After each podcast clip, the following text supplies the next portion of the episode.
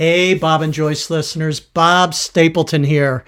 It would be an understatement to say that COVID has changed just about every aspect of our daily lives, including how and where we work. So today we take on this topic of reinventing the workplace. And this is one where we turn it on its head to say uh, the future is not so much a problem to be solved as an opportunity to be taken. So we explore, among other things, the assumption or myth that workplaces will somehow return to pre COVID norms, uh, that it may be time to throw out the old HR handbook, and uh, trusting employees to get the work done regardless of where or how they work.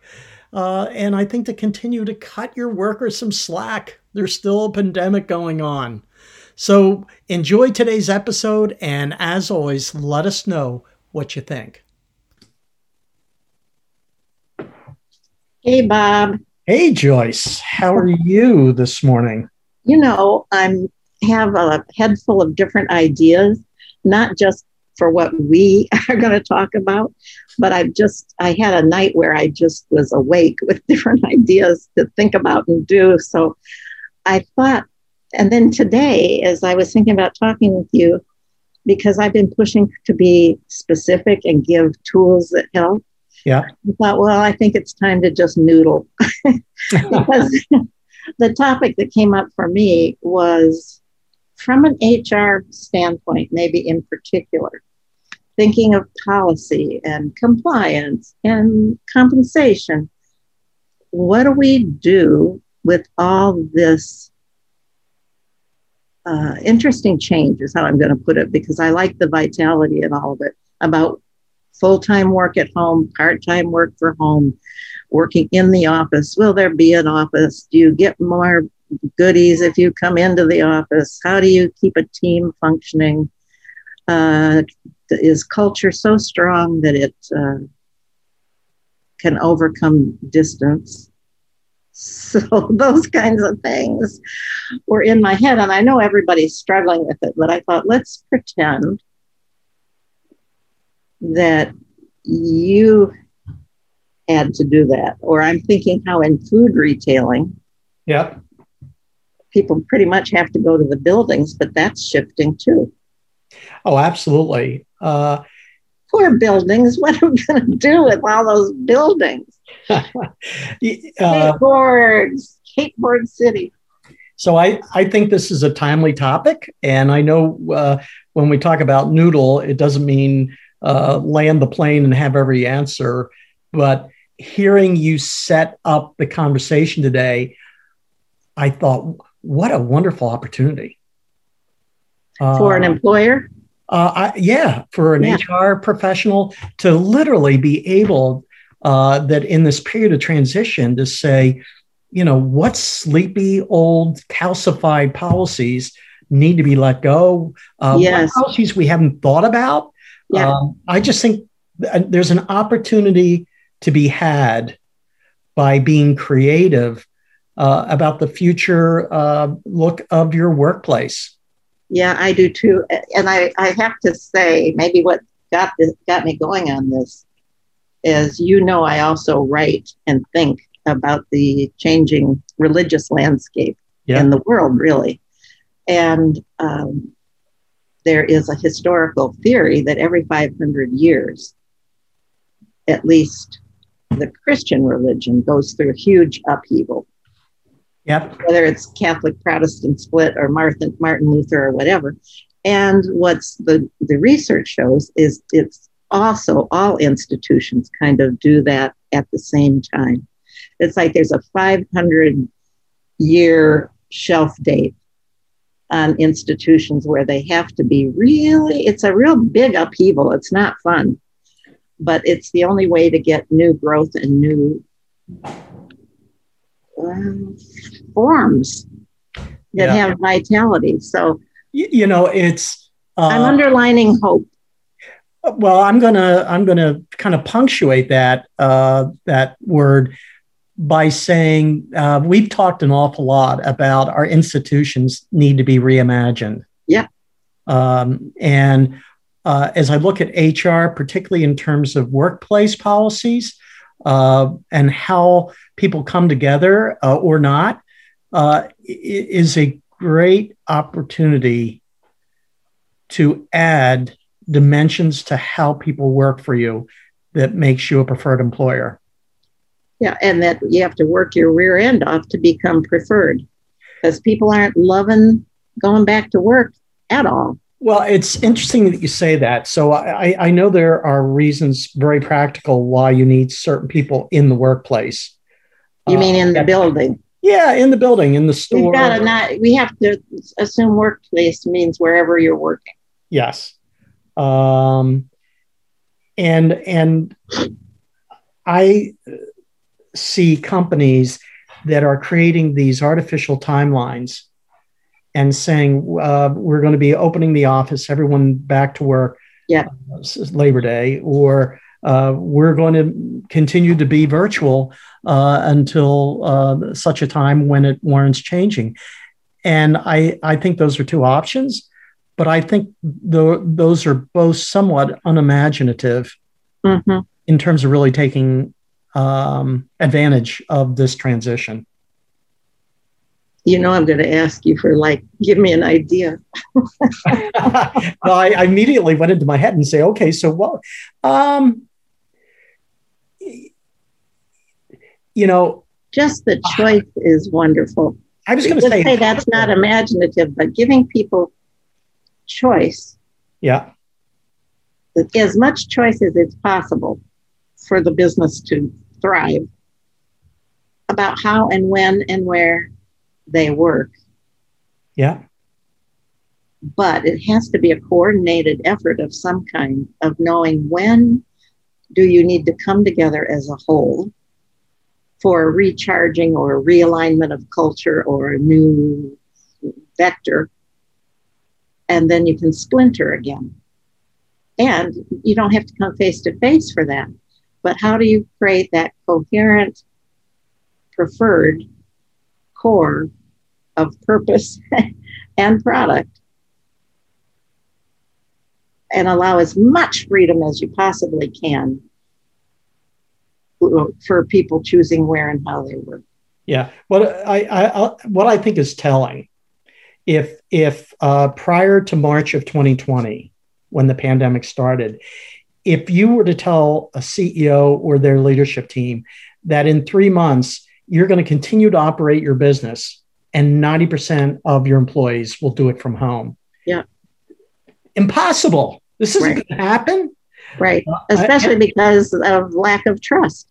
Yeah. And well, it was unimaginative. And so here we are a year and four or five months later. If you look at the Wall Street earnings report, and I yeah. know that a lot of it is driven by pent up demand, companies are flush with cash and profits. And uh, no associates. well, th- that's, you know what? Uh, that is the canary in the coal mine. Yeah.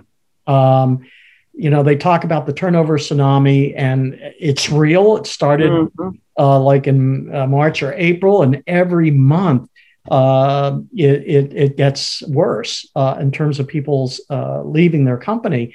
That to me is the canary in the coal mine that we need to rethink about how the workplace operates.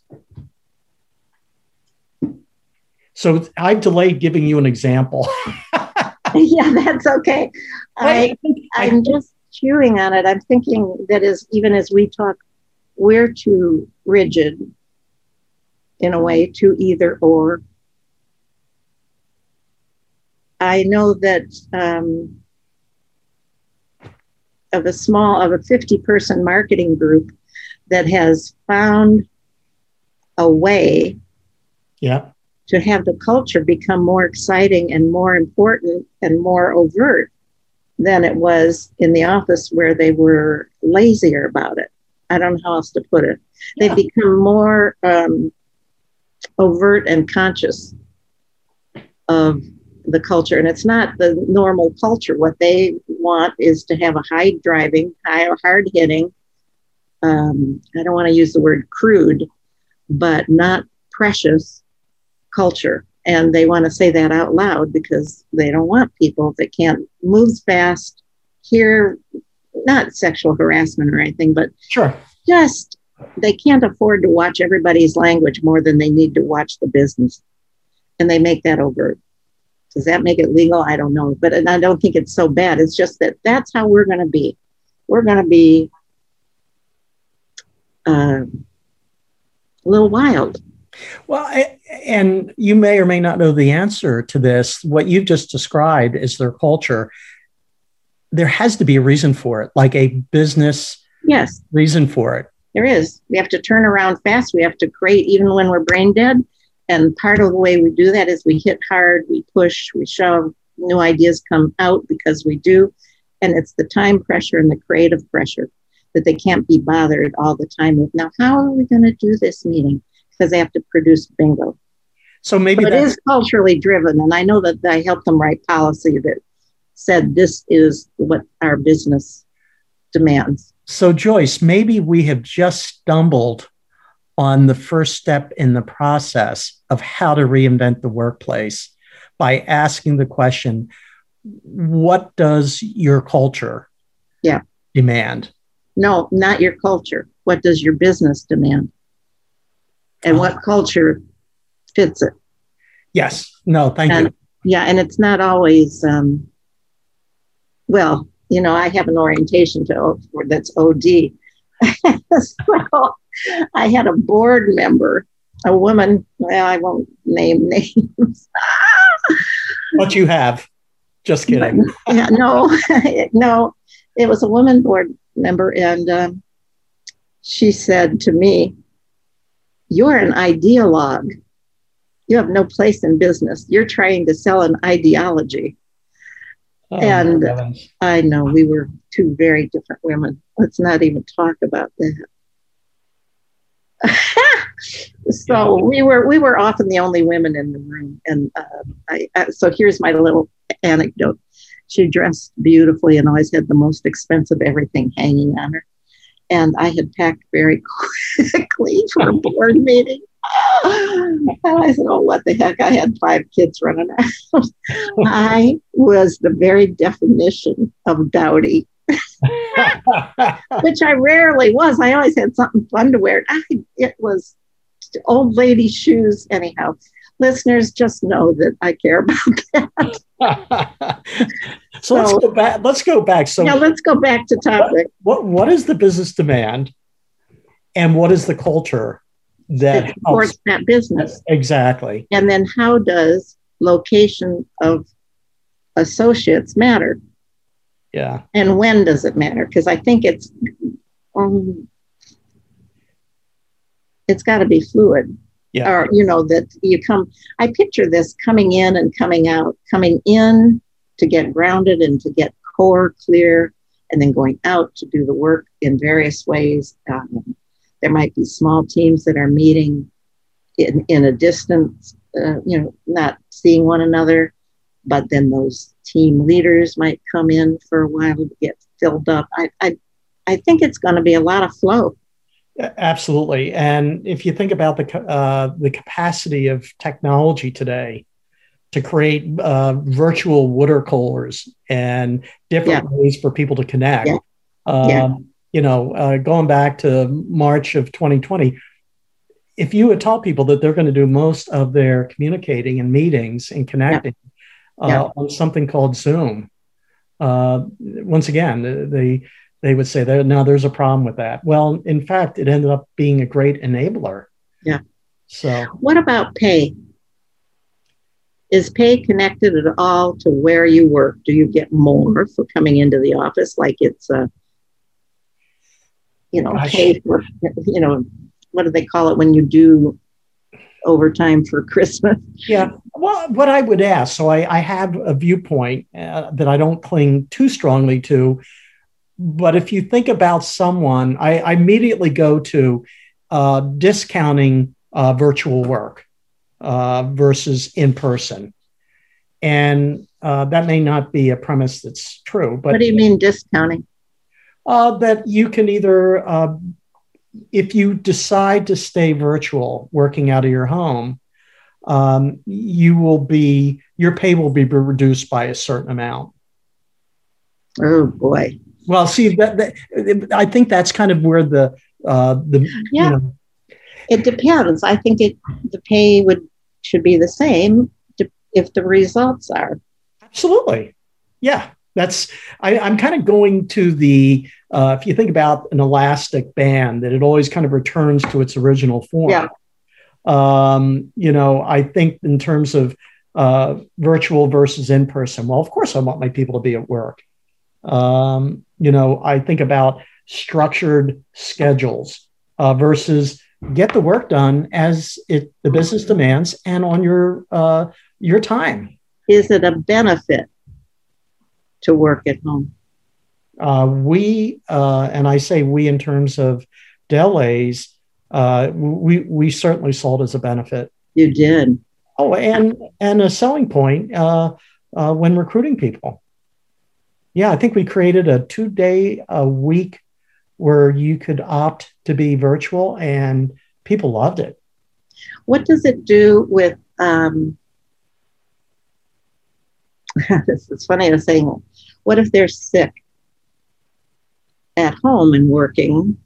It's not a so they don't. I was kind of thinking like sick days. Yeah because if I, depending on my work, I could do quite a bit of work feeling a little bit off, so I wouldn't claim it. Does that matter? No. Well, I think there's an, I think once again, old, old way of doing things. You got uh, kind of ding by taking sick pay and you only had so many sick days. Where I think the new world order uh, really demands that we rethink that. And so, what would that look like? Um, that you pay. Don't care. You pay a person their full week's pay, regardless of whether they're in person or not, and they won't be dinged if they're sick. Right. Uh, you know, there's rules uh, and and government regulations around disability and yeah. Um, yeah, you know, so I'm not saying that we kind of scrap those, but I think that companies need to take a very liberal um, point of view when looking at traditional ways of uh, either valuing the associate's time or what they reward and what they uh, don't. So I'm, I'm thinking that if I could meet whatever the reasonable expectation was for my work product, I could probably have a vacation day at home without anybody knowing, right? Or a day off. I, I, and, I, and who cares? Well, I was just going to say, if I look at uh, uh, top management, they've yeah. done it all along. Yeah. You know, I'm going to take a health day. Yeah. Um, well, what if it's a benefit to a senior executive? Why wouldn't it be to someone who's in the trenches, knocking out the work day in day out? You ideologue well, I am an ideologue, I, but I've had the oh, am I? I've had the exposure uh, through companies that my sons work for, uh, West Coast uh, tech companies that have thrown out the HR handbook. Yeah, yeah. You know, and there are extremes that make me a little bit. I mean, when I see dogs and cats and other animals in the workplace, when I see a beer tap and a wine tap in the break room, um, I know that there there's I know there's things that make me feel queasy, but there's a and weed. Hmm? And weed. And well, okay, I guess. I mean, the, the crazy marketing firm I know could care less. Yeah, yeah. Uh, you know, you talk about a benefit. Now, uh, there's there's a tech company uh, that my son worked for. They had three floors to the company. Hmm. Uh, the first floor was operations. The second floor were all the tech people. Uh-huh. And the third level was a dormitory where people could sleep and stay there during the week or go oh. up, take a nap or whatever. So it was literally a dormitory. Yeah. And I say to say it was a benefit and people used it fully. If they lived far out of the Bay Area, it was a real benefit to them. Yeah. Um, I'm not saying that that's something every company should do, but I think being creative you should do what helps your business, business thrive with less worry about compliance sitting on your shoulder because pretty soon everybody's going to be doing it. Yeah. And I mean, I, I think compliance will take a broader form. Uh, uh, you know, protect workplace abuse will hold. Well, that gets tricky too. Yeah, and and I get the apprehension, uh, particularly very large companies. Yeah, uh, that uh, the unintended consequences of a decision that they make. Uh, I can see why it it probably tends to have people resort back to the way things were. So I get the resistance, but it's an opportunity for the companies that do it well. I think we've noodled. I think we have noodled. I almost said at the end of that, I am complete. I'm never complete. Uh, I'm never complete. And so I, I on my deathbed, I'm going to say I'm not complete. I was, I was a minute ago, but I'm not now. Yeah, I'm not now. so here, here's what I'd like to say um, to our listeners: You're out there in the trenches. You're dealing with this. Uh, my hope is that we've stimulated some of your thinking uh, and enough so that we want to hear from you on our Facebook page. Oh, please, or that we can talk with you on our podcast. Just because um, it's very exciting. I want more grit. I want to hear what's going on up close. Oh, no doubt. So yeah. let's let's make that happen. Okay, we will. Happen. Come on in, grab a snack, come join us. Okay, talk hey, to you Joyce. later. Hey, bye. talk to you later. Bye, bye, everybody. Bye.